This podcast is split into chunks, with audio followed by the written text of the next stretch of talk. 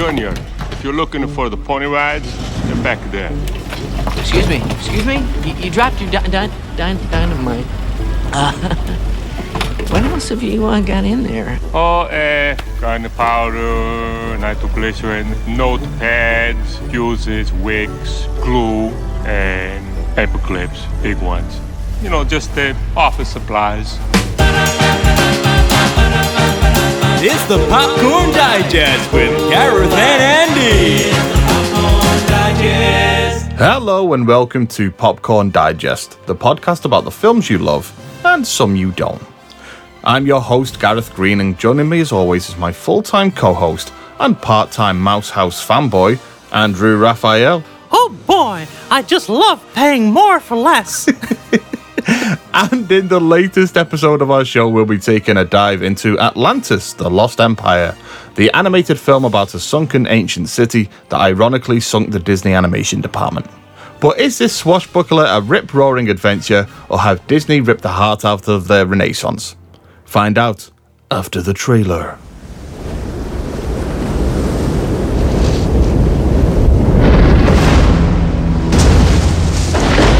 Single day and night of misfortune, the island of Atlantis disappeared into the depths of the sea.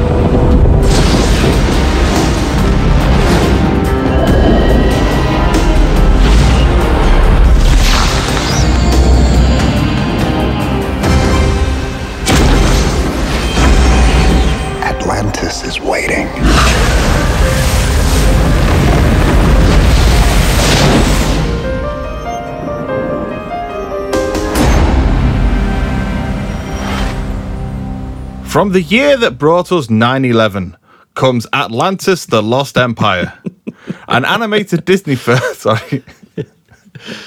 An animated Disney film that follows a group of explorers on their search for an audience.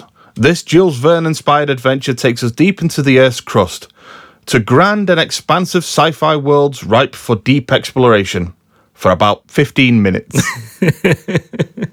Michael J. Fox voices twink adventurer Milo, an Atlantis obsessed dweeb who absolutely was not inappropriately touched by his grandfather, who joins a band of weirdos on their search for the fabled sunken city. Chaos ensues, and that's after the film is released. so, Andy, why have you chosen Atlantis to discuss on Best Forgot? I I mean, Popcorn Digest. yeah.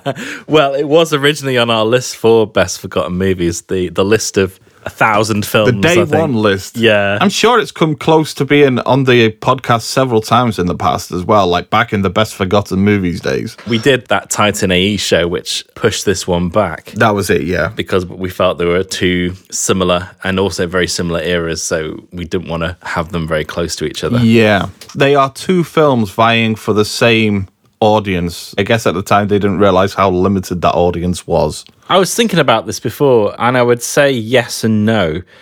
Titan AE leans much more heavily into that intended target audience, where I feel like mm-hmm. Atlantis potentially could have played to a much wider audience had they adjusted the marketing as such. But we'll go into that later. Yeah. Okay, so Andy, what is your experience with Atlantis? I take it straight from the off that this is a film that you already have a pre existing relationship with. Yeah, I think I saw it in a cinema in Swindon. It's one of those films where I can remember exactly where I was when I saw it. Like the death of JFK. Yeah, well, I think also it was one of those films where it was very poorly attended and Yeah.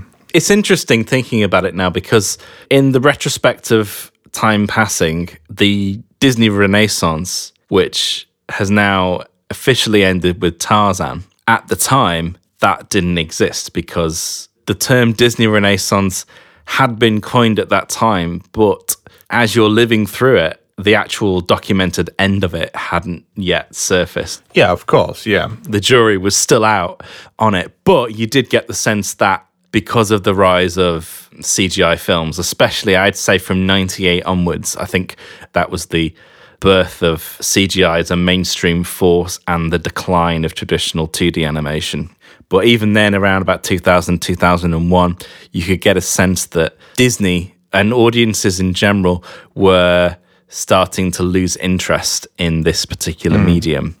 And you could sense that as well because during the Renaissance, Disney had very much got set into this formula, which was producing these uh, Broadway style musicals. And that all abruptly came to an end after Tarzan because the pattern started to get disrupted. Yeah, we are on a long, rocky road to home on the range. Yes. I mean, that's where everything's heading. All roads lead to home on the range. oh, yeah. Well, all roads lead to Chicken Little.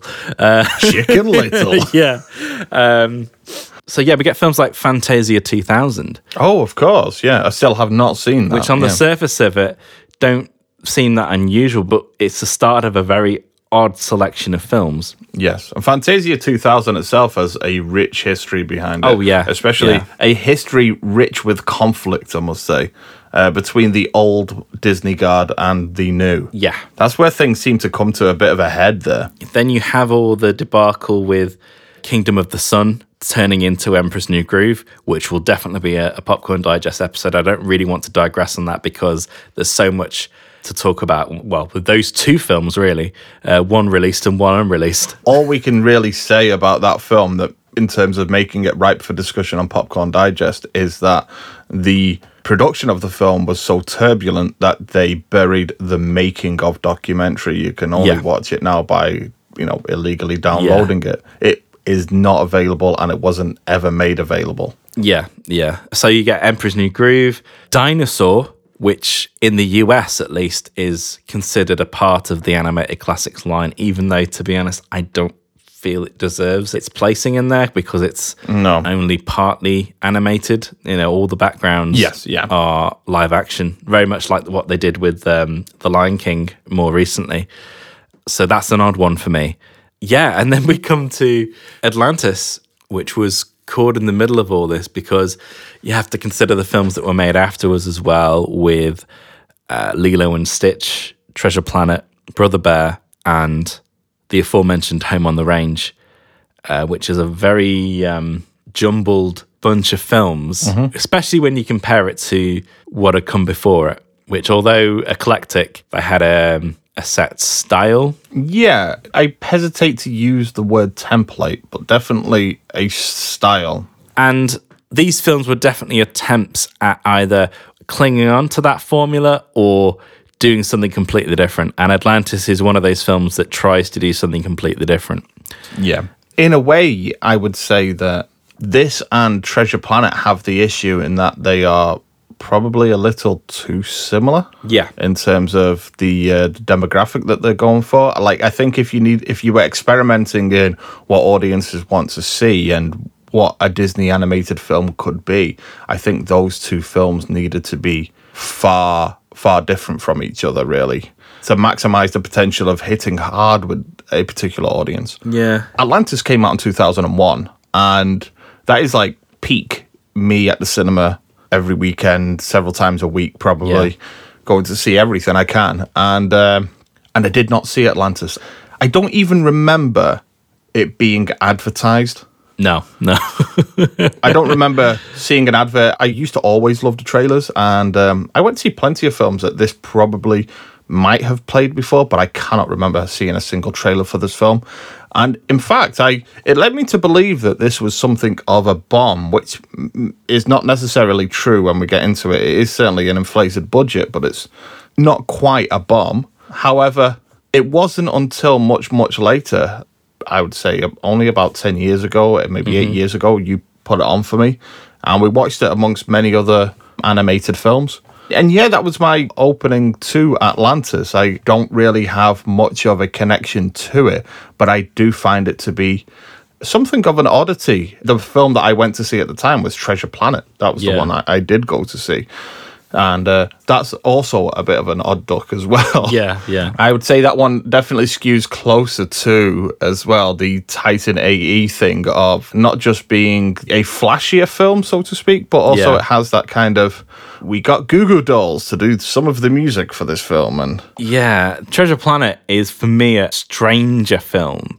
Uh, I would say it's a more confused film because, in the one sense, it tries to be flashier and edgier, and have all you know have your Goo Goo Dolls soundtrack. The edgy sounds of Goo Goo Dolls. it's Disney's interpretation of edgy. Um, but in its design, it's much more traditional and Yeah. it has much more traditional Disney characters in Yeah. it, like your Dr. Doppler and your Ben Gunn robot. It falls more into the cliches, I suppose, than Atlantis Mm-hmm. does. well, that's them very much having the genie character again, kind of thing. Yeah. That whole whole shtick. Yeah, and to be perfectly honest, although I do like what Treasure Planet does, if I had to keep one of the two, I would definitely keep Atlantis rather Yeah. than Treasure Planet. you know, Treasure Planet does have its moments. It Yeah, does have yeah. its lovely vistas and very imaginative action set pieces. I do feel like there are more risks taken with Atlantis, especially on, as we will get into, like a character design level, that type of thing. yeah. Out of the two of them, I think, yeah, that Atlantis does have the edge of two, in my opinion, flawed films, but ambitious films. Yeah, I think yeah. that Atlantis is just that little bit more ambitious. It has a little bit more going for it. Yeah, yeah. So that brings us to the inception of the film because Atlantis is directed by Kirk Wise and Gary Trousdale, mm-hmm. and their two previous films for Disney had been Beauty and the Beast and The Hunchback of Notre Dame. Mm-hmm. Yeah, so that particular team makes The Hunchback of Notre Dame, which comes out in 1996. And although the film itself doesn't completely set the world alight, either critically or financially, it is enough of a hit that they are allowed to pursue another film project. And because they had such a good time working with the team that they had assembled, Yeah. they wanted to come up with a project rather quickly so they could keep that team in place. And so the team of Wise, Trousdale, the screenwriter Tab Murphy, and the mm-hmm. producer Dan Hahn, they all sat down in a in a restaurant. I think what they ended up talking about was old school adventure films. Like Journey to the Center of the Earth. Yeah, and also just saying, oh, they don't make them like they used to, sort of thing. Yes, and, yeah. and talking about all those long line of adventure films, right up until things like Indiana Jones. Of course, The Mummy hadn't come out at this point. So, in a way, we're in a real dry spell for that kind of film. For sure, yeah. A lot of these classic adventure movies are Disney movies like 20,000 Leagues Under the Sea, Swiss Family Robinson, and At the Top of the World. Even late films like uh, The Black Hole and things like that. Um, There is a tradition within Disney for making live action adventure films. So why not make an animated adventure film? And the initial idea was The Dirty Dozen goes to the center of the earth. And we take inspiration from things like Jules Verne and go from there. Because there is a um, passage in Journey to the Center of the Earth where they do pass through Atlantis, but at, at that time it's a dead civilization and they just pass Yeah. through it and it's just all the ruins. But they thought, what if we do that? But um, they find that Atlantis is actually a, alive and a thriving society. Populated by 10 of the very same background characters we see in every show. But yeah, that was the idea anyway. Well, you have the opportunity as well to provide it its own individual culture inspired by many others. I, I saw it in the making of as well that one of the things that they wanted to get away from in regards to Atlantis was this idea that it was some Roman looking, Yeah, in yeah. terms of architecture kind of place. And they went for something a lot more inspired by Asian culture and South American culture, like Cambodia and that type of thing. And I think Mm-hmm. that really comes across as well in the film. I like, I do like the design of Atlantis, Yeah. and the ethnic identity they provide the place. It does feel fresh. Yeah, yeah. Disney was starting to falter, especially around the time that this would have been greenlit, because you had that massive hit of The Lion King. And then immediately after, you get films like Pocahontas and Hunchback and Hercules, Yeah. which, while they all have their merits, especially for me, Hunchback, they all underperform. And Yeah. at this point, Disney was maybe starting to think, are people starting to get sick of this formula that we had come up with? And would it be a good idea to try and branch out into doing different types of animated film? Mm-hmm. And I think this was definitely greenlit because of that. one of the things that surprised me was that there was very little pushback that they faced in regards to exploring this new idea of making a film that didn't have any musical numbers, that didn't have any production numbers, that was like exploring a different type of animation style. That actually, at least initially, the kind of like green light to explore this further straight away. And I think it shows that like Disney are in a place where they're looking at that old template, they're looking at that old structure, and they're saying, "Yeah, what else can we do?" Because this may have an expiration date on it. Yeah, yeah. I would say, in a way, like uh, I know we always kind of like loop round back to that, but Marvel are in something of a similar situation at the moment where they're looking at the same template and going, "Ooh, this isn't working," but they're not in a point where they're really trying to experiment further. they're still like, Yeah. actually, if we keep doing the same thing, it'll come good again. but yeah, this this is really um, tumultuous times at Disney, um, and we have to mention DreamWorks at this point as well. You've got like a perfect storm of everything coming off the cart and things that were put in place to improve situations, but actually they made things much worse. So you've got the transition of power from Peter Schneider being head of feature animation and being promoted to head of the studio mm-hmm. and in his place, Thomas Schumacher becoming head of feature animation. And Thomas Schumacher, I would say, is a much more inconsistent head of the animation department. He, his track record was all over the place when you compare it to his predecessor. Yeah. And then you have Peter Schneider being promoted, and all sorts of bad things happened under his leadership as well. Peter Schneider basically got fired because of the performance and reception of uh, Pearl Harbor, which Yeah. came out Yeah. in the same period of time. Those two are also responsible for the whole retooling of Kingdom Mm-hmm. of the Sun.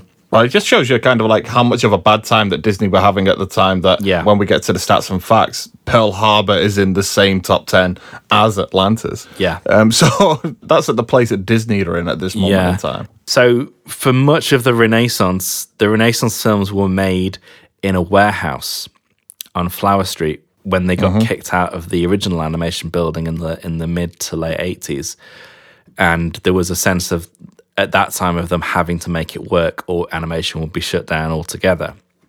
And through that banishing from the lot, they had to come together. And through that, they made all these great animated films, the early Renaissance films. Yeah. And around the time of, I think it was either Pocahontas or Hunchback, at sort of mid 90s, 95 or 96, a new animation building was built for them on the lot. And it was designed by Michael Eisner's favorite architect, Michael Graves, who's designed so many horrendous buildings for Disney. And this was another one. yeah, I mean, he also designed the famous Team Disney building in Burbank with the, uh, you must have seen it with the seven dwarfs as pillars yeah. being crushed by the by the weight of the building. Yeah. It's like so inappropriate. Yeah. And yeah, he built this animation building, which you probably will have seen. It's the one with the sorcerer's hat at the front of it Yeah. Yeah. which on paper looked like, oh, great, we've got a new building, but the design of it was horrendous. It basically discouraged any kind of friendly collaboration. It was a huge barn of a place, very corporate looking.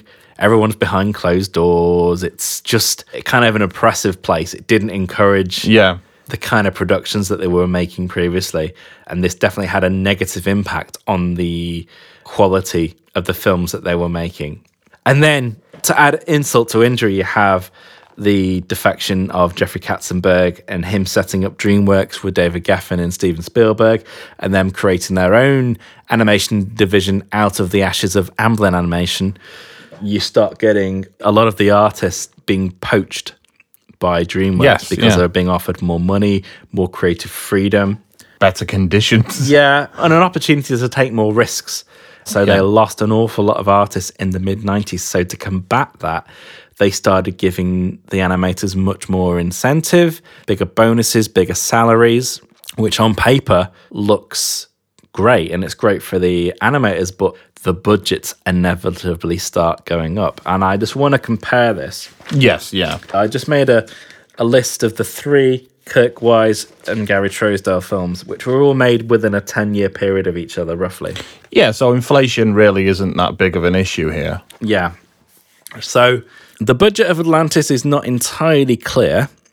It could be anything between 90 to 120 million, although I would probably favor it's probably going to be more 120 million when you factor in certain things. Yeah, Wikipedia has it between 90 and 120, but most other places have it towards the 120 Yeah. mark. Yeah. So if you think Atlantis was released in 2001 and made for 120 million dollars, going back, Hunchback was released in 1996 and made for 70 million dollars. Yeah. And then going back further, Beauty and the Beast was released in the end of 1991 and that had a budget of 25 million. Yeah, exactly. And that's in the space of 10 years. So you can really see how these budgets started getting out of hand. And that reached its apex with Treasure Planet because that had a budget of 140 million.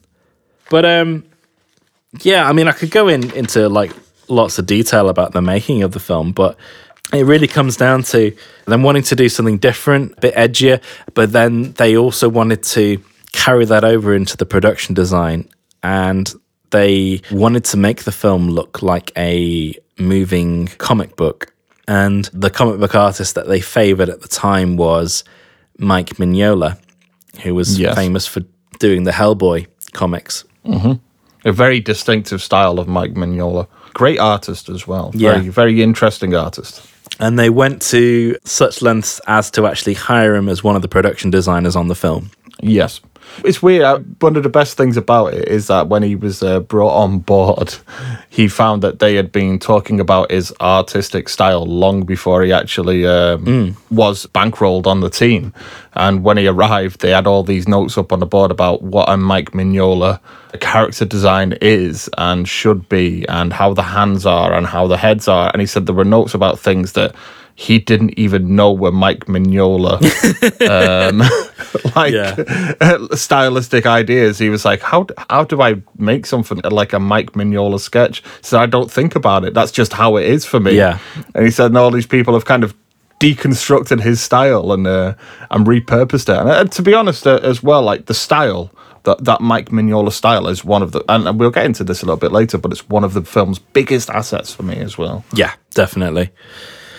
I think as well, like, maybe there was like a little lack of discipline in the storytelling because they talk about how the journey to Atlantis was extensive and the first two acts ran from anything between 80 minutes to two hours. And that's just for the first Yes. two acts. And also, you have that. Um, I don't know whether you've seen it. The original opening of the film, which was finished, I've not seen it, but I um, I didn't know it was completely finished. So yeah, I thought it was still completely finished. Yeah, the Viking prologue. They call yeah, it. full color, everything. It's like Superman Returns again. yeah, you could easily splice that scene into the film and you wouldn't notice. It's all done completely. And it was only at the last minute someone spoke up and said, hey, this doesn't really work as an opening because it takes 40 minutes for us to even see any hint of Atlantis or its characters. And by that point, you don't care about them. So what happens in this um, deleted scene? So the original scene as animated was Hardcore pornography. Yeah, it's Milo. Um, that's like you said it. You said it. It was a twink. Yeah. yeah, he, he definitely has that twinkish vibe to him. yeah. But the original scene is set on the ocean, and it's a Viking ship. They have the Shepherd's Journal, and they are seeking Atlantis for themselves. Essentially, the Leviathan attacks them from beneath the ocean, and all that's left is the journal floating on the top of the ocean, and then it cuts to the credits, and then to the rest of the Ah, movie. okay, that makes sense. it's a cool opening sting, but I think it- it sets up characters we never see again. Yes, yeah. And yeah, it just doesn't set anything in motion that's to do with Atlantis itself directly. So at the last minute, they decided, right, we need to actually um, show the destruction of Atlantis and set up some of these characters right at the start, but still start with a bang. And in fact, they start with a much bigger bang. If you compare the two sequences, the sequence that replaced it is head and shoulders above what they created initially. So in that way, it was a win-win. God knows how much money they must have wasted on that sequence. That explains one of the issues that I have with the opening as it is, though, because I think that they struggle with the. Because they never intended her to be shown as a child. They struggle with the character model Yeah, for, what's her name, Kida? yeah, yeah. she falls into that issue that some animators and some comic book artists have with child characters in which they look like 40 year olds that have been shrunken down with out of proportion Yeah. heads. And at times, she just looks like her adult character model with just this giant head on an infant body. And there's a great example of this in the WandaVision comic book, where uh, Wanda's two infant sons are just like, I mean, they look like 40 year olds, just like Yeah. very small 40 year olds. And so for some reason, some artists just cannot draw kids in their particular style. And I think that had they had more time, they would have rethought that character. It doesn't always look that way. It's just that every now and again she moves in a way in which it doesn't feel natural or look natural Yeah, yeah. for that particular character. And that kind of makes sense now that I know about it, that it's been pushed through, rushed through Yeah, at a late yeah. stage in the production. So I kind of guess this leads us to talking about the film properly. Yes. I think for Yeah. me, because I I'm very much like a um, a big fan of this film, so I think it's probably more for you to uh, sort of enlighten me on what your opinion of the film is, given that you'd have less of a connection with it. Yes, exactly. So it's not a film I've grown up with. It's not as precious to me in that way. I will say straight from the off, I like Atlantis a lot. I don't love it, but I like it a lot. And I, I what I do love about it is its ambition. I love its style. I love the character work in the film as well. I think the characters are so strong Yeah, where the film falters for me and where my issues with the film really come up is that I feel given the the enormity of this world and what we're exploring that it's probably too short by Yeah, I would say a, a fair chunk of uh, like 20 minutes or half an hour.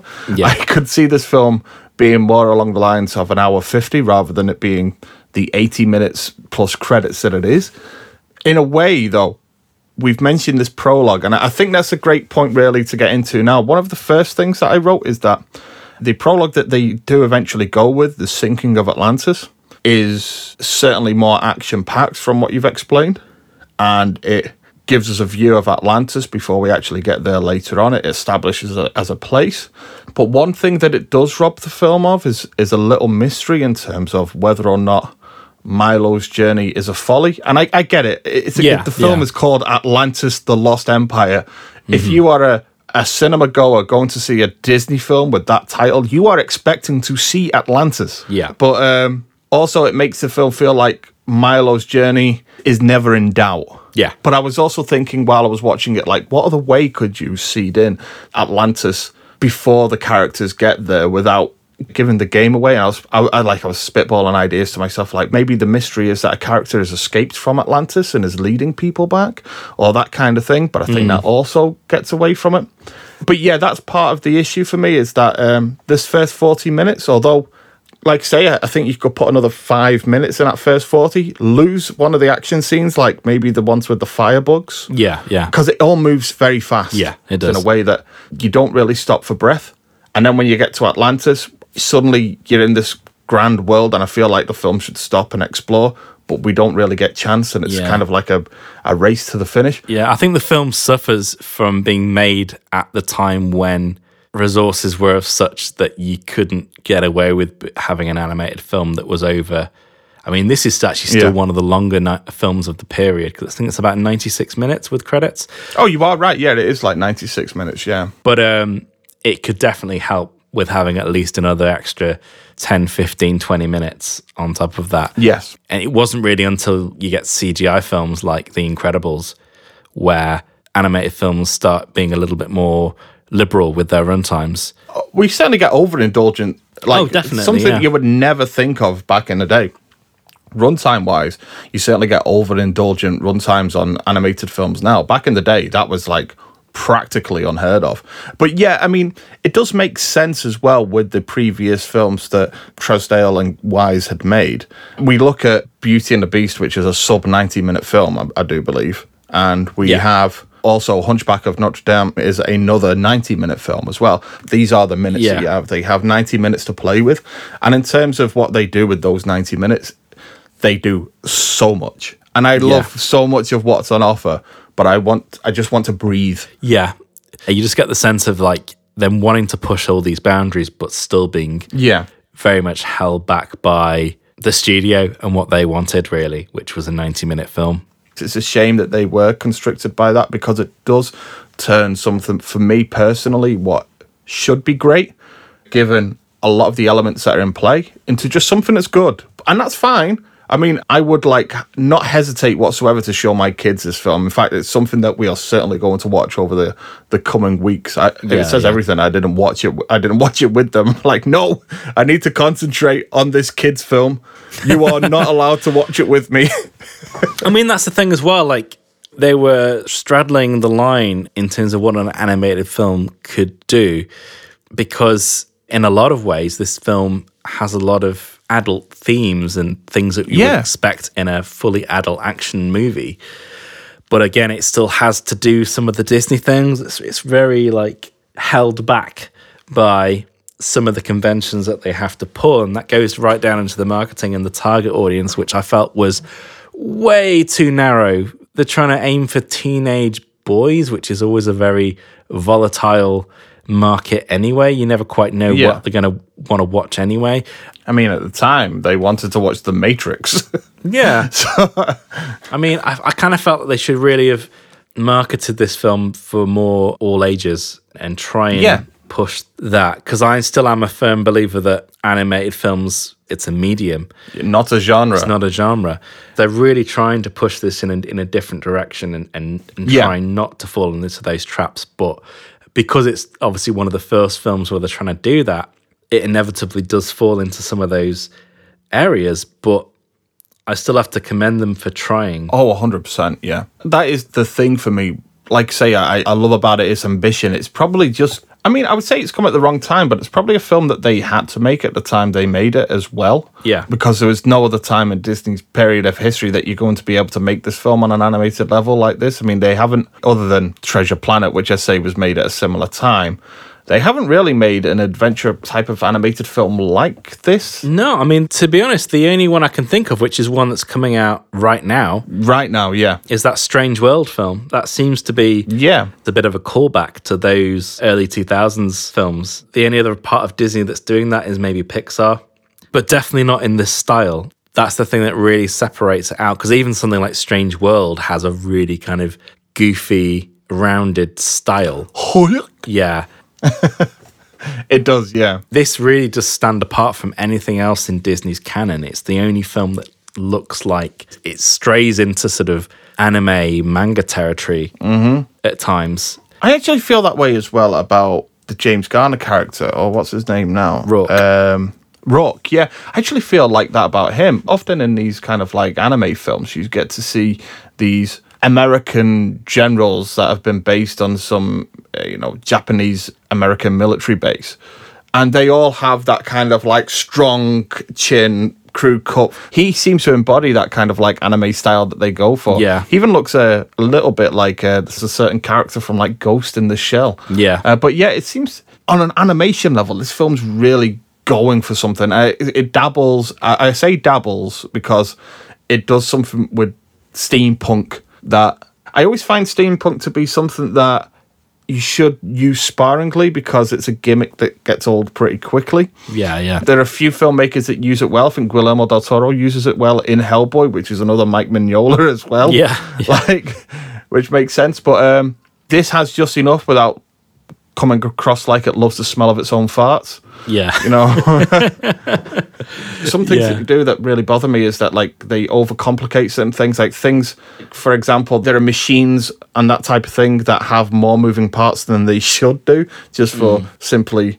elaborating on the style. Whereas I think the thing that I like about Atlantis is everything feels like it belongs here. Nothing Yeah. feels like it's superfluous. And I love the animation design. And this is something I really want to speak about. Of something I love. I love the characters. Yeah. I love the secondary characters. I love the dialogue. I love the voice performances as well. Considering this is a film that moves fast, Yeah. and in my opinion, the world doesn't get just enough screen time to stick the landing. It's definitely a positive flaw because it's like, yeah, I want to spend more time there. I want to spend more time with these characters. Yeah, exactly. Yeah.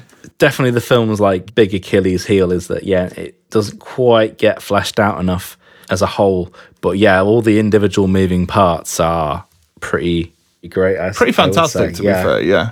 I understand why with these characters they have grown their own little cult followings in the years since. Yeah. I mean, Milo is a fan favorite. You have Helga as a fan favorite. Vinny Yeah. is obviously a fan Oh, favorite. God. But you have all of these characters that have become like minor Disney staples for these like little cult followings. And I completely understand why, because despite the film moving fast, these characters still get their moments to shine. And Yeah. it really comes across. They never feel 2D either. They've all and we even get a moment where we get to find out what their motivations are in terms of they're not just the explosives expert and the mechanic and that kind of thing. They've all got something else going on. And it all comes back around in a meaningful way as mm. well for the film. And it's on the back of these characters that this film truly shines for me. Yeah. And it's a perfect storm of the character design, the animated performances, which I feel like at this point it was very polished. So you're getting that innovative, different style of character design smashed together with this incredibly refined animation style. Mm-hmm. And then you join that with good characters, but then the, the voice performance as well are all Yeah. incredibly solid.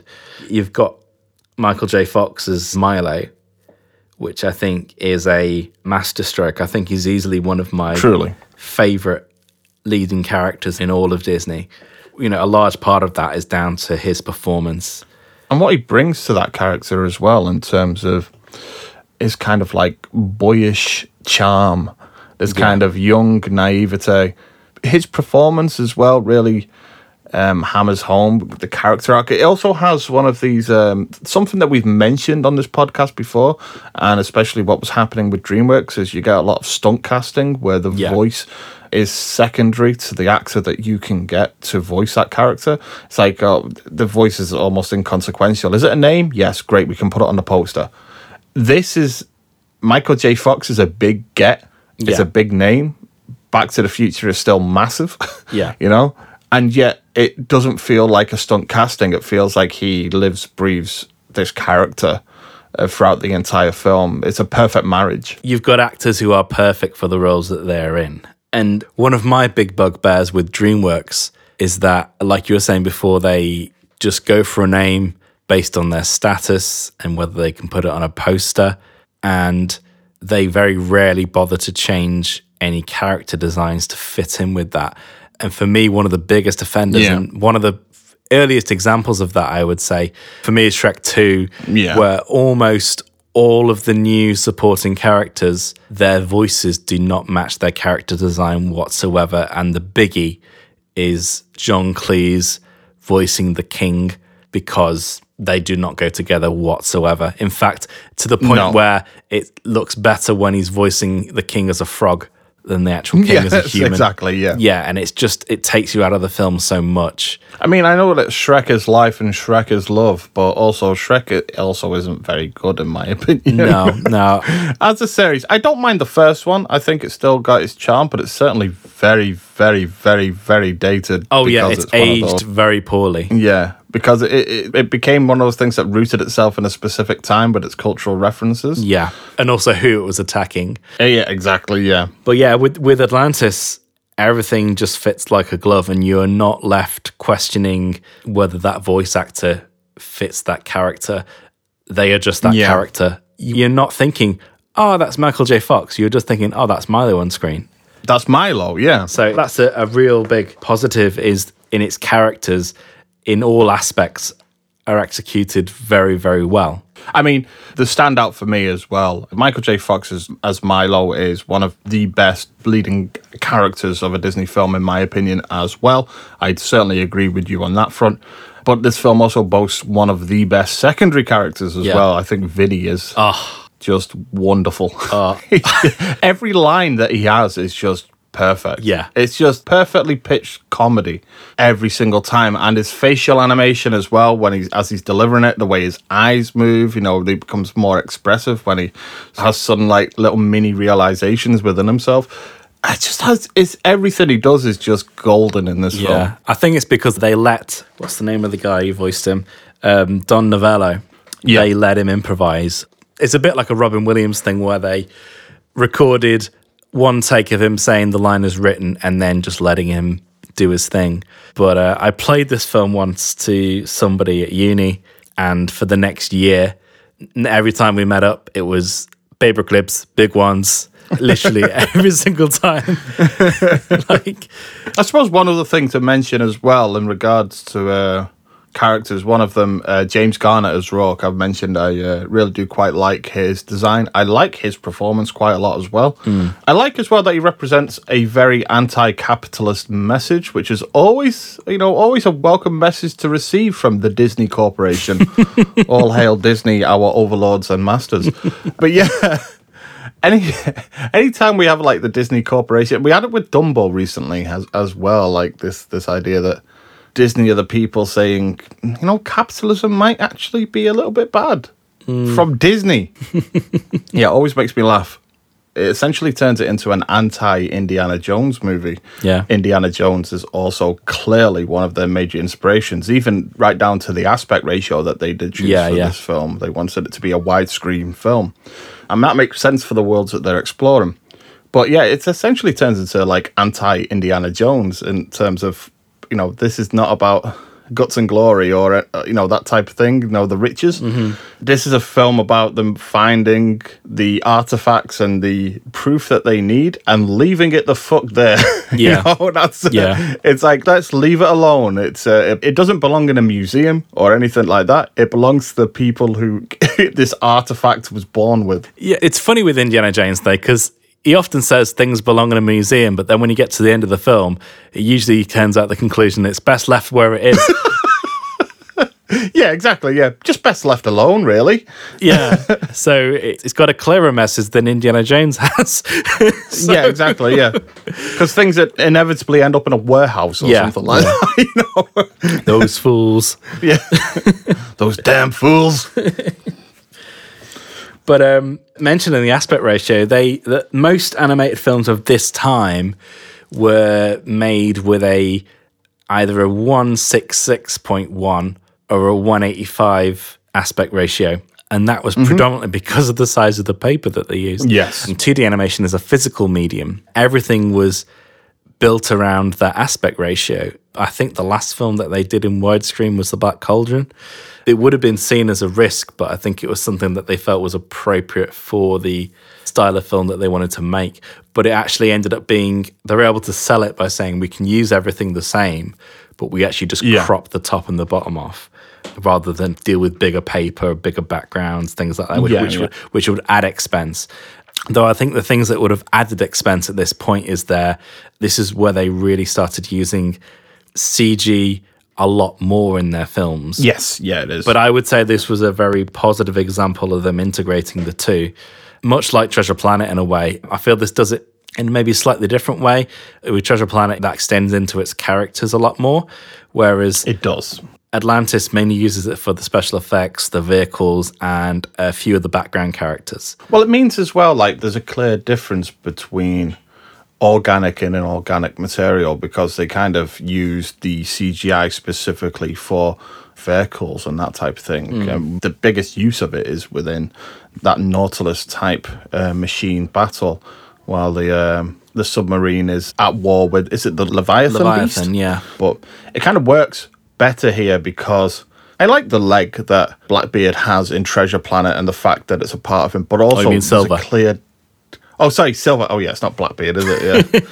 Yeah. um, but yeah, there's a clear dividing line there between the two animation styles, and it's Yeah. always there, always reminding you of the kind of the difference. Mm. Whereas this feels more organic because, as I say, it's primarily the difference is CGI for inorganic things such as vehicles and traditional style for all of your character work and that kind of thing.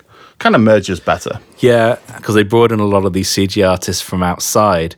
So they had to develop a way of making these 3D objects appear more 2D and drawn by flattening everything out and giving things lines.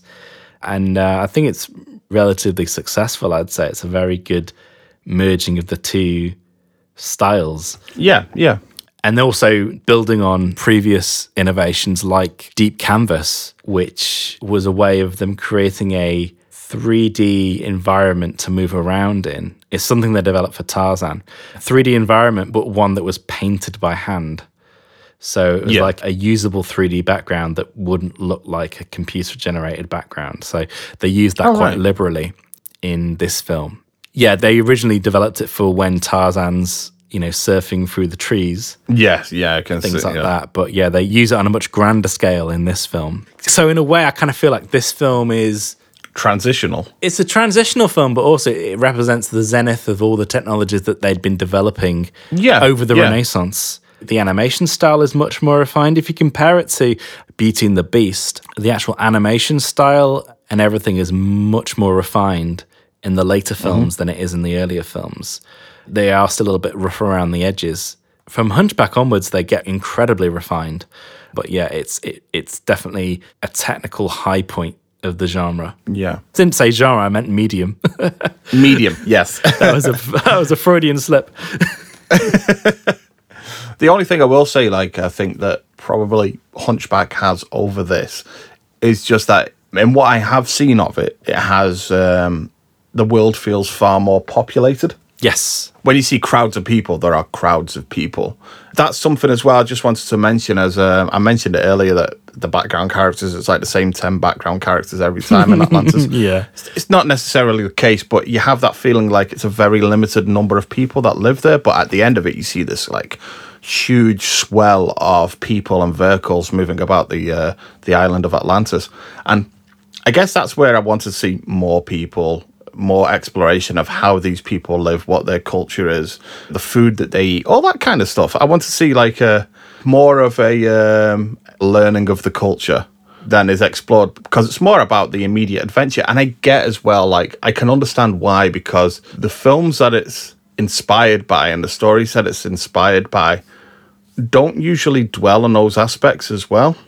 Like Journey to the Center of the Earth doesn't dwell in a particular place for a particularly long period of time. You know, 20,000 Leagues Under the Sea, also the same. It's about moving on from one adventure and one problem to the next one on a on a journey towards a a specific goal. It's more like, in a way, like road trip kind of scenario. Yeah. Given the length of time that they had and the amount of characters they have in the actual team, Yes, yeah. restricted them on how many Atlantean characters they c- can actually Yeah. portray because really there's only two. You've got the king Two, yeah. and his daughter, and everyone else is just background. The other film structurally I can compare this to that was released around the same time was The Road to El Dorado. Yes, I was thinking of that earlier. It's very similar in its construction, but the big difference is obviously that's much more comedic a film, but because they spend less time getting to the place that they're in, it's kind of flipped the other way where the outsiders is boiled down to two main characters plus so a couple of exterior Yeah. villains. And then the rest of the cast is filled out with the people that live in the place that they're they're journeying to. Yeah, Whereas this is flipped the other way. Whereas, yeah, it's more emphasis on the team. So when they do get to the place that they're getting to, even though they've truncated that journey, the time that you spent in the place feels much smaller than it should be because you're only Mm-hmm. really dealing with two characters, one of which is very stationary. Yeah, So yeah. I'd say the film slightly falls apart when you actually get to Atlantis itself because of that, because it does feel Yes, yeah. once you get to Atlantis, there should be more going on. There should be maybe another subplot or something like that that's happening. Yeah, there is the beginning of a conflict there. I mean, the two characters that we do have are in conflict with each other in terms of ideals, but it would be better if we had a set of people to represent those conflicts as Yeah, well. yeah. Obviously, there are ways to explore this, but what does it mean on a political level? What does this mean to the way of life? How are the people that live here struggling at the fact that they're living in an isolated area underground or that type of thing? Feels like there are elements of this that are brushed over but are not explored. There are a couple of inconsistencies in that world as well. I mean, because there's talk about them losing their way of life and scavenging for food, whereas a couple of scenes later, they seem to be fishing okay Yeah, yeah, and living quite well. It really should be that they're living well, but they're losing all their culture. yeah. they could have lost the line of them scavenging for food. That you know, kind of made it more complicated and and and slightly more confused. Yeah, and also there are people that have been granted eternal life by the power source. Yeah. So the film does start to slightly fall apart in that way, and also in the way that we've really grown to like and know the characters that are in the team, and then all of a sudden, for about ten minutes, they're portrayed as being double crossing villains. the villains, yeah. it doesn't quite work. I can't buy that someone like Doctor Sweet and some of the other characters would double cross in that way. Yeah, I love Doctor Sweet. Yeah, it doesn't quite work for me on a character level. So it's definitely the most flawed part of the film for me. For sure. It definitely drags it back again when you enter the climax of the film, but Yeah. there's probably about 20 minutes of the film where it kind of feels a bit unfocused. Even though they've spent so much time developing the world and you can see that, but on a character level and where all the narrative threads match up, you can definitely feel where they've struggled a little bit. Yeah. Well, it's that issue that you always come across as a writer in terms of like if you're building a fantasy world, you can spend weeks, months, years building the world itself. And it could be incredibly complex, incredibly intricate. The history can be incredibly rich. But the world is only as strong as the story that's woven through it Yeah. and where the story falters, that world will suffer with it. You know, it's just it's just one of those things. And Atlantis, I will say, is not the most extreme example of that, but it does fall into a few of those pitfalls during Yeah, that, yeah. as you say, twenty minute period. Mm. Also, in terms of the treasure hunting aspect as well, like there's a big mystery of where this power source is. That mystery's kind of like solves itself. You know, it's like Yeah. they kind of just like walk through. There's no booby traps. There's nothing preventing them from reaching this power source. It's just something that, oh, it's over there. Let's go. All right. Maybe there should have been some Atlantean characters that were starting to rebel against the king. Yes, exactly, And then yeah. they were going to show him, you know, and then you could have actually lost the other characters being a villain for five minutes. Mm-hmm. You could have had every, him and Helga going behind everyone's back, and there needed to be more made of that. I think they were just hemmed in by the running time at this point. Yeah. because everything moves so fast.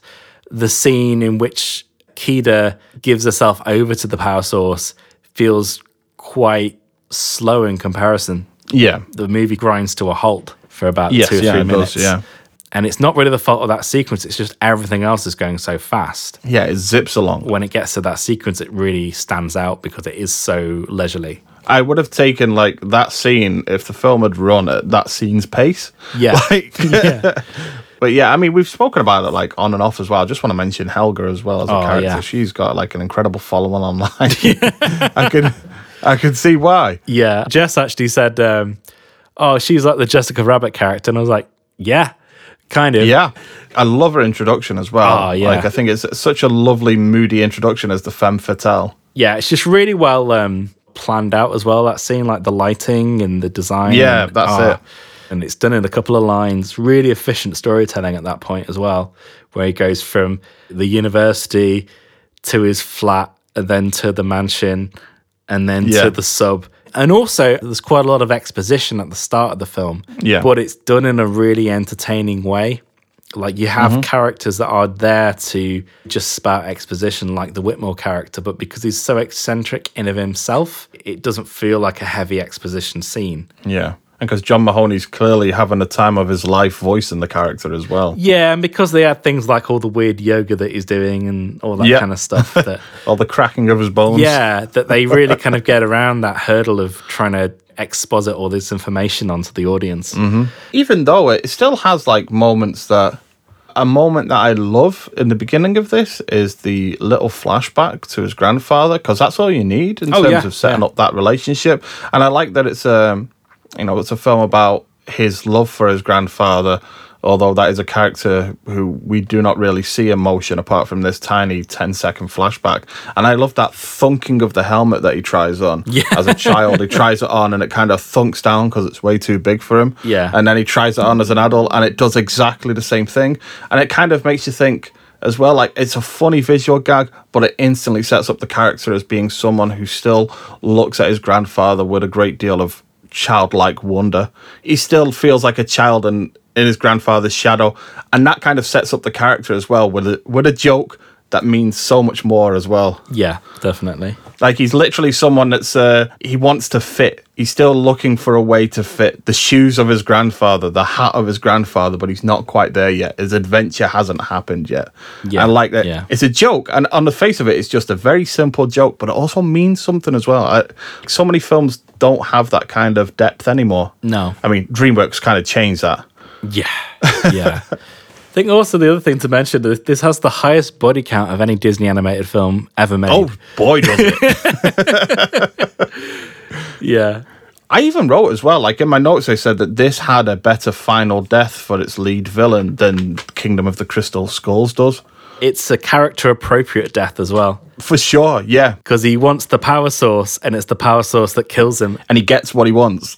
it's like what we talked about in Logan, where the lead Hmm. villain of that film should have really been killed by his robot hand because that defined him as a character. Exactly. Whereas this, they got it. Uh, they um, got it big time as well because it's it's quite a gruey death for a Disney film as well, considering. yeah. it's got layers to it as well. Yeah, it's um, given that there's that 20 minute period where it really kind of goes off the rails a little bit. They really claw it back in the last in you know in the last 15 minutes. Yeah, that set piece is wonderful. Yeah, and it's just a great use of all the mediums as well. Yeah, it just worked Yeah. gangbusters. Great music as well by James Newton Howard, who Yeah. is, uh, I mean, he seemed to go through a few Disney films at this period of time. It's, it's a shame that they are kind of like the overlooked at Disney films. Yeah, yeah. But, um, I mean, even like Treasure Planet, his score is fantastic Yeah, for that film. Um, even where that film particularly falters, his score is still very, very strong. I love James Newton Howard. This Yeah. particular period of his music is fantastic as well. Yeah, it's kind of like a for me a a, a slightly flawed gem. Yeah. You can really see why it's become a cult film. I mean, it's probably not as Yeah. big of a cult film as it should be, but it's definitely over Mm-hmm. the last 20 years had a massive reappraisal in a way. I mean, Mm-hmm. um, and this is coming from someone who liked the film initially anyway and was kind of slightly puzzled as to why no one was talking about the film because I remember I'd been to Disneyland that summer in 2001 and they did heavily tie in the parks at least a lot of the marketing into this film like i remember there being um, window shop displays in main street in disneyland i remember that uh, vividly Yeah. there was a um, there was a, a model like a moving model a window shop display of the climax of the film where rourke is turned into that horrible power source creature Just scarring all of the children that are walking by. yeah. But um, over next door in California Adventure, which had just opened, there's an animation tour in that one, and they had a huge 360 cinema screen thing, and they had Atlantis everything around that at the time. So I was very much aware of this film, but I don't know whether outside of that there was much fanfare regarding the film. I Yeah. feel like at this time Disney got muddled as to how to market these films. They lost their mojo, baby. They really did. I think they lost their confidence. Yeah. and I think that really started from Pocahontas onwards because they they thought Pocahontas was going to be just as big as The Lion King, and it got to the point where you know many of the the top tier artists had worked on Pocahontas instead of The Lion King because it was generally thought that that was going to be the big film, and when it didn't Yeah. hit, if you compare it to The Lion King, it's it's kind of a flop, Yeah. both critically and commercially. And I feel from that point onwards, they were second guessing all the way through to the end of that period of time. And um, this just got caught up in that. Yeah. You can tell that there's great confidence within the filmmakers themselves in what they're doing. But I think anything outside of that, um, and I've got a quote from, you know, I'm just looking at the Disney War book. I was going to mention that before. It's, it's a, we've mentioned it before on Yeah. here, but Disney War is a must read for anybody Yeah. that, that, you know, it's not just about the history of Disney, it's about what goes on behind the scenes at the studios. It's well worth reading. Nothing has the kind of insight that that book has. I mean, there's not loads on Atlantis in this book, having looked through it now, but the key thing for me is that we were mentioning Peter Schneider before, who was the head of the studio. He disliked this film throughout its entire production, did not like Yeah. the idea of the film at all. And if you've not got someone like that behind you, then when it comes to actually releasing the film, you've kind of got no hope because No. if they're not behind the film, then they're just going to throw it away. Exactly. Yeah. And I just don't remember there being much in the way of marketing outside of the parks. No, I don't. No, I just can't remember anything. And it got it got worse as time went on as well. I, I do have a question for you on the Yeah. on the topic of Atlantis because and we did mention this in our previous Disney episode, and it is a film that does come up in the conversation of whether or not a live action version of this should be made. But do you think a live action version of Atlantis, The Lost Empire, should be made by Disney? Um, one, I don't think they would unless they were really desperate. Do you reckon they'll get round to Songs of the South before they do uh, Atlantis, The Lost Empire? With any of these films, I think you could, but I think a lot of what made it special would be lost. Because, like we were saying Yeah. before, the thing that really makes this film stand out is that Mike Mignola style Yeah. production design. And it's the same thing with Hercules with the Gerald Scarfe thing.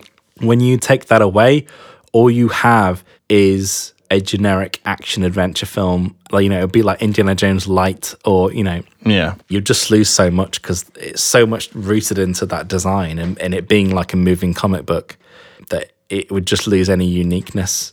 And again, it's one of those stories where it just feels like the medium was probably better suited for it than a live action.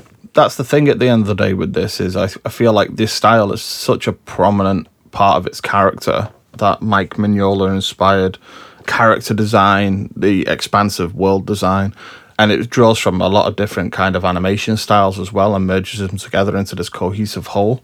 You would certainly lose that by making a live action adaptation of it, which very many films have shown that they do lose the style. I mean, the most recent one, even something like Pinocchio, which keeps to the uh, keeps to the look of the character. But my God, what an awful, awful, awful, turgid film. Yeah.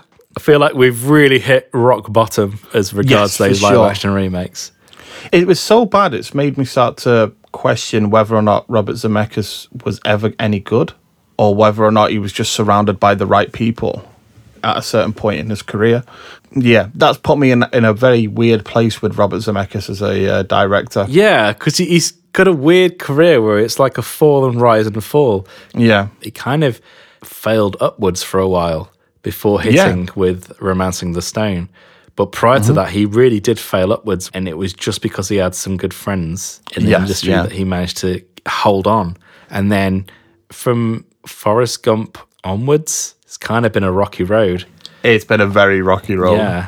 But yeah, the only like kind of if you did make it into a live action, it would have to be a very like visually stunning director, someone like and this is an obvious point, but someone like Guillermo del Toro, Mm-hmm. who would make it into kind of like his style where it's not a straight Who adapt. actually made a good Pinocchio film this year. yeah, yeah, absolutely. I genuinely can't wait for that. Um, yeah. but yeah, I could see his style working within that, but it would obviously have to be his style.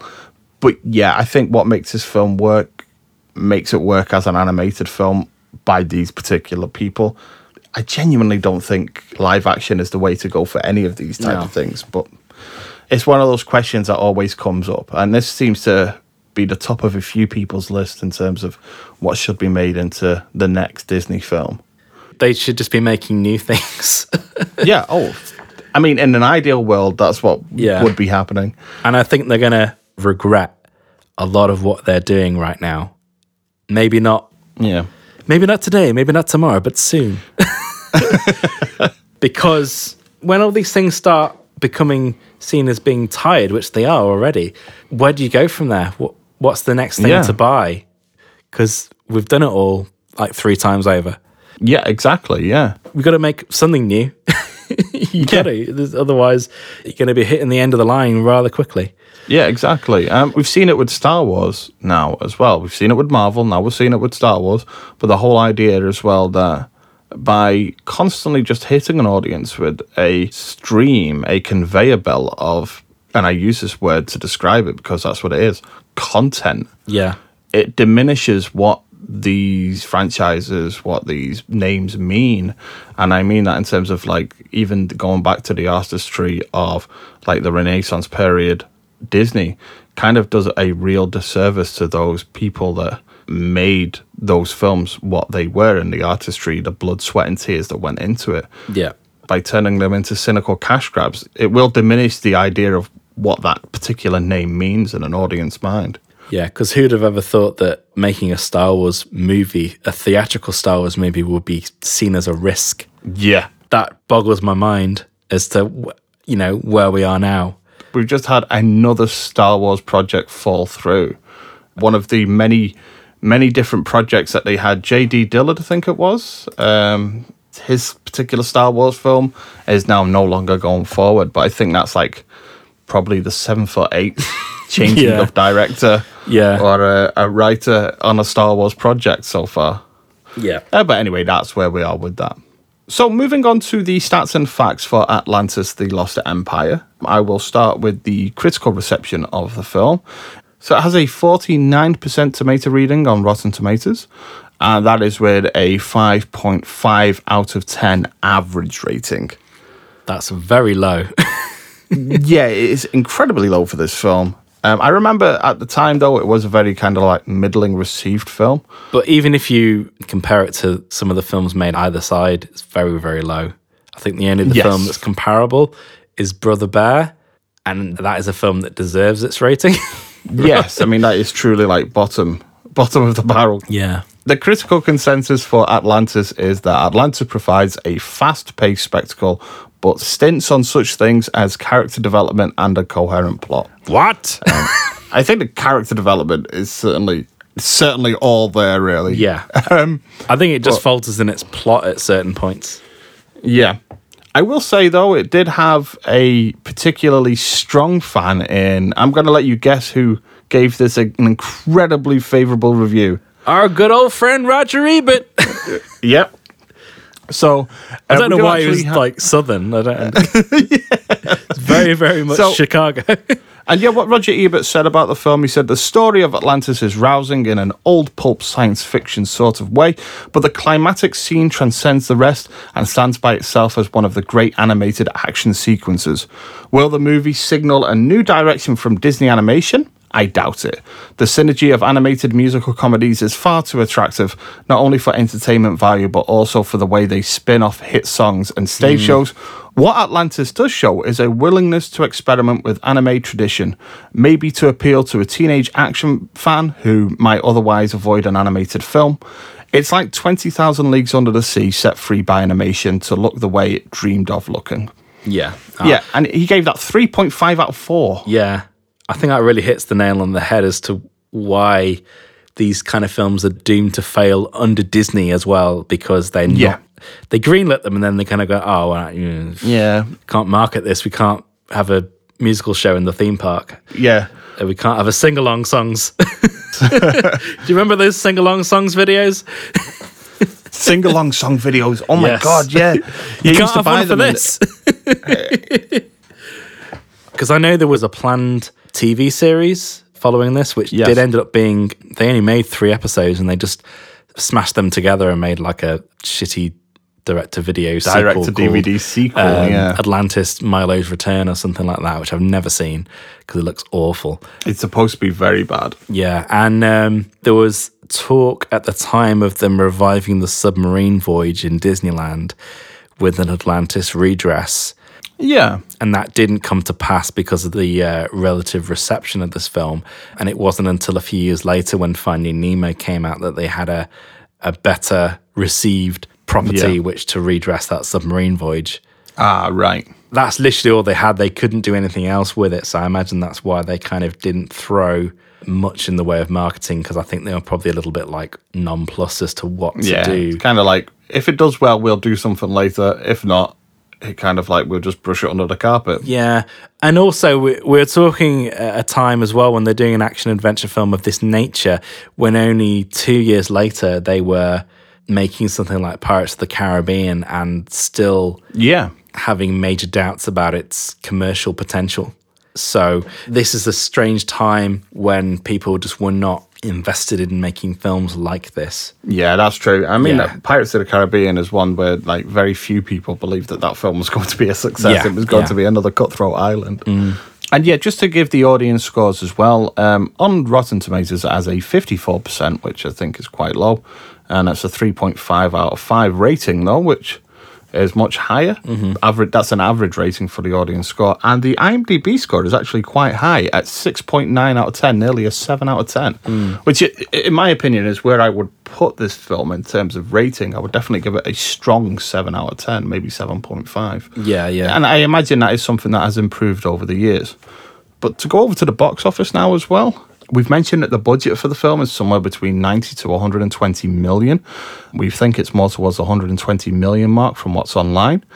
And the film opened, well, it opened on a limited level first, at just at a few theatres, and then it opened wide to number two. It came second to Lara Croft Tomb Raider. The irony. Yeah, it made 20 million that weekend. And uh, yeah, just to give you some other films that it opened up against, Lara Croft Tomb Raider was number one. Number three was Shrek in its fifth weekend. yeah. Number four was Swordfish. Number five was Pearl Harbor. Yeah. Number six was Evolution. Number seven was The Animal. Number eight was Moulin Rouge. Number nine was What's the Worst That Could Happen? Why is that like the Dr. Pepper documentary or something? and number 10 was The Mummy Returns. Yeah. So, um, I mean, I wouldn't say it's the strongest weekend, but it, in many ways it is, and in other ways it's really not. We have the big bomb that is Pearl Harbor there. We have a Rob Schneider movie, but then we also have like Shrek and Moulin Rouge. Yeah. Even like Lara Croft Tomb Raider, which made like 50 million in its opening weekend. Yeah. I think that also pinpoints the the trouble with the time it takes to make an animated film because when they were planning this, films like The Mummy and Lara Croft Tomb Raider wouldn't have even been in, you know, they wouldn't even Yeah, have had any conversations yet because it takes so long to make these kind of films. I think they, they said this one from start to finish took about four and a half years. Mhm. So from having those initial conversations to premiere date, you've had two mummy films come out. You know, you've had The Yeah. Mummy and The Mummy Returns, which may have satisfied the appetite for that kind of film Exactly, yeah. before Atlantis actually comes out. And because it's a Disney animated film, which at this time is heavily associated with the the musical, it's an even harder sell. So it's um I'm always left wondering why that is yeah. it's always something that will constantly puzzle me as to why animated films are always pigeonholed into this genre Yeah. when they should just be looked at as a, a medium. Uh, I think it must be down to its historical precedent, especially when you think about when they started, they were just like afterthoughts, like little extras within your newsreel Yeah. on, on a cinema screen. You think, oh, what would have happened if Walt had lived a bit longer? Or had there been someone similar in that regard? He did always believe as well that animation could be so much more. Oh, yeah. He had this image of himself and he portrayed this image of himself, but he kind of also felt like he'd also pigeonholed himself and the company in regards to what the animated films could be. Yeah. And it's a shame that really because they can be so much more. As we, we keep saying, it's a medium, not a genre. Mm, yeah. And um, the last kind of stats from fact I have is that it was, uh, we mentioned it was made for 120 million and it made in all 186 million overall worldwide, which again, it's not quite a massive bomb, but it's certainly an underperformance in terms of what Disney want and what Disney have spent on it. Yeah. And it probably lost them a bit of change. Exactly, yeah. I mean, I will say, like I I mentioned at the very beginning of the podcast, this is a film that there are aspects of it, there are part moving parts of this production that I absolutely adore, that I love. Overall, though, it comes together as something that I very strongly like. But the main thing is that I have I'm looking forward to showing my kids this film now as well. Like this is a film that my daughter is going to love. So um, maybe it'll be a film that she grows up with as well, and that just cult following grows a little bit more because I think it has the potential Yeah. to just continue to find its audience as the years go by. If anything, it's just a wonderfully written piece of work on a character level, and these characters are designed in amazing ways and do amazing things, and it's worth watching just for for that alone. Yeah. And who knows, it could grow an even bigger cult following to the point where Disney makes a really, really bad live action remake of it. So, you know, there's always that hope. Directed by Robert Zemeckis. That's its ultimate fate. That's the end game, people. Yeah. Yeah, in fact, I might bury this episode just so that doesn't happen. Yeah.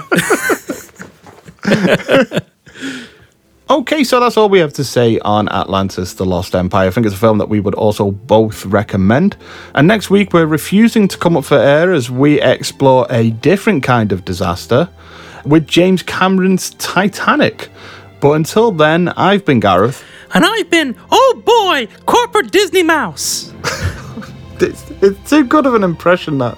It's too good. It's, it's a kind of impression that sounds like you've been practicing in front of the mirror naked. Oh boy.